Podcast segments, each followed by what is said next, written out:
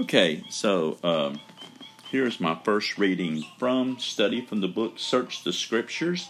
And in the first studying, it tells me to read Luke 1:1 through 25. So that's what I'll do right now. And I'm reading from the Orthodox Study Bible.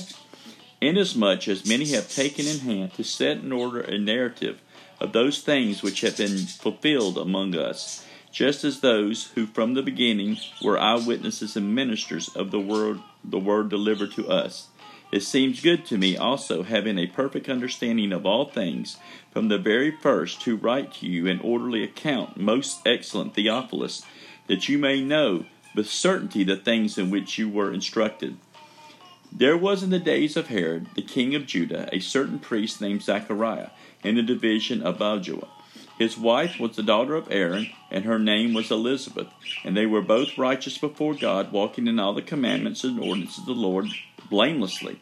But they had no child, because Elizabeth was barren, and were well advanced in years. So it was, and while he was serving as priest before God in order of his division, according to the customs of the priests, his lot fell to burn incense. And when he went to the temple of the Lord, and the whole multitude of the people was praying outside of the hour of incense, the angel of the Lord appeared to him, standing right of the altar incense. But when Zacharias saw him, he was troubled. And fear fell upon him. But the angel said to him, "Do not be afraid, Zacharias, for your prayer is heard, and your wife Elizabeth will bear you a son, and you shall call his name John. And you will have joy and gladness, and many will rejoice at his birth. For he will be great in the sight of the Lord, and he shall drink neither wine nor strong drink. He will also be filled with the Ruach Kodesh, the Holy Spirit, even from his mother's womb. And he will turn many of his children of Israel to the Lord their God. He will also go before him in spirit and power of Elijah, to turn the hearts of the father to the children, and disobedient to the wisdom." Excuse me, y'all. He will also go before the hearts and wisdom, and he will just make ready a good people. And Zechariah and the angel, "How shall I know this? For I am an old man, and my wife is well advanced in years." And the angel answered and said to him, "I am Gabriel, who stands in the presence of God, and has sent to speak to you and bring you glad tidings. But behold, you will be mute and not able to speak until the day of these things take place, because you did not believe my words, and which were fulfilled in your own time." And the people waited on Zechariah, and marveled and lingered so long in the temple. But when he came out, he could not speak, and they perceived that he had seen a vision in the temple. For he beckoned to them and remained speechless. So it was, as the days of the service were complete, and departed to his own house. Now after the days, his wife Elizabeth conceived, and she herself 5 months, saying, "Thus the Lord has dealt with me in the days, and he looked upon me to take away my reproaches." Excuse me, let me read that again. 25. "Thus the Lord hath dealt with me in the days when he looked on me. He shall take away my reproach from amongst the people." Okay, so that's the portion that we've read. Now let's go to the questions. You have to excuse the life going on around me. This is why I don't have time to just sit around and read and write, because we've got something going on with a 3-year-old all the time. Hold on. Where are you going, Andy? Go to the bathroom down here. Okay. What was the mission assigned to John the Baptist? What was to be the nature of his greatness?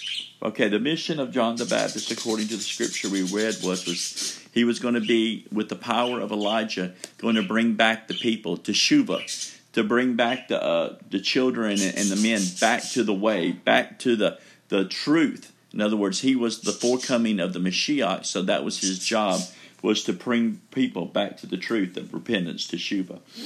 What was the cause of Zechariah's punishment? Verse 20.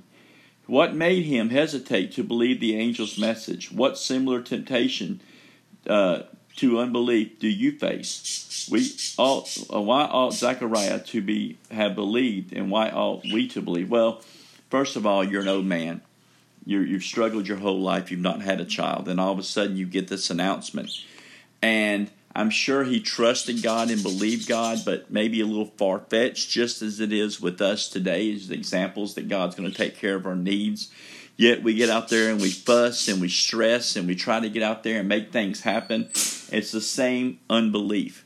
And because of the severity of this unbelief, which with us sometimes we may be muted and not even realize it sometimes, but because of his rejection of the message, or half-heartedly rejection, he was punished. And maybe that should be an example for us today in all aspects of scriptures and promises, that we need to be very hesitant not to neglect or look at Scripture lightly. Now, as an Orthodox view, I look at Scripture through the views of orthodoxy, not through sola scriptura, because sola scriptura is why we have so many different variations of Christianity. The Bible clearly says, lean not on your own understanding, and that's why it's important that we have interpretation from a church, from those ahead of us. This is why Rabbinical Judaism relies upon the sages.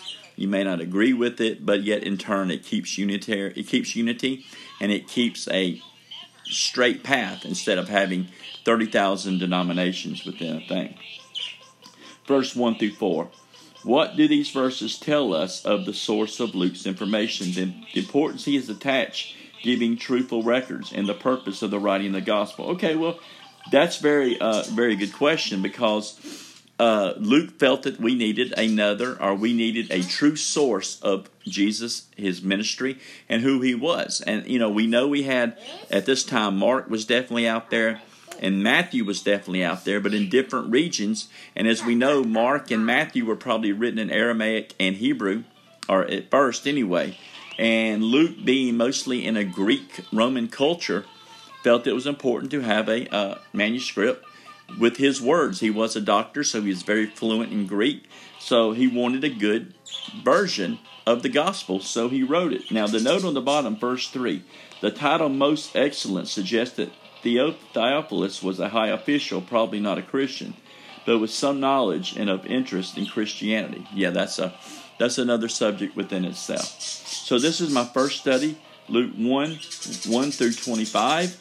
Thank you.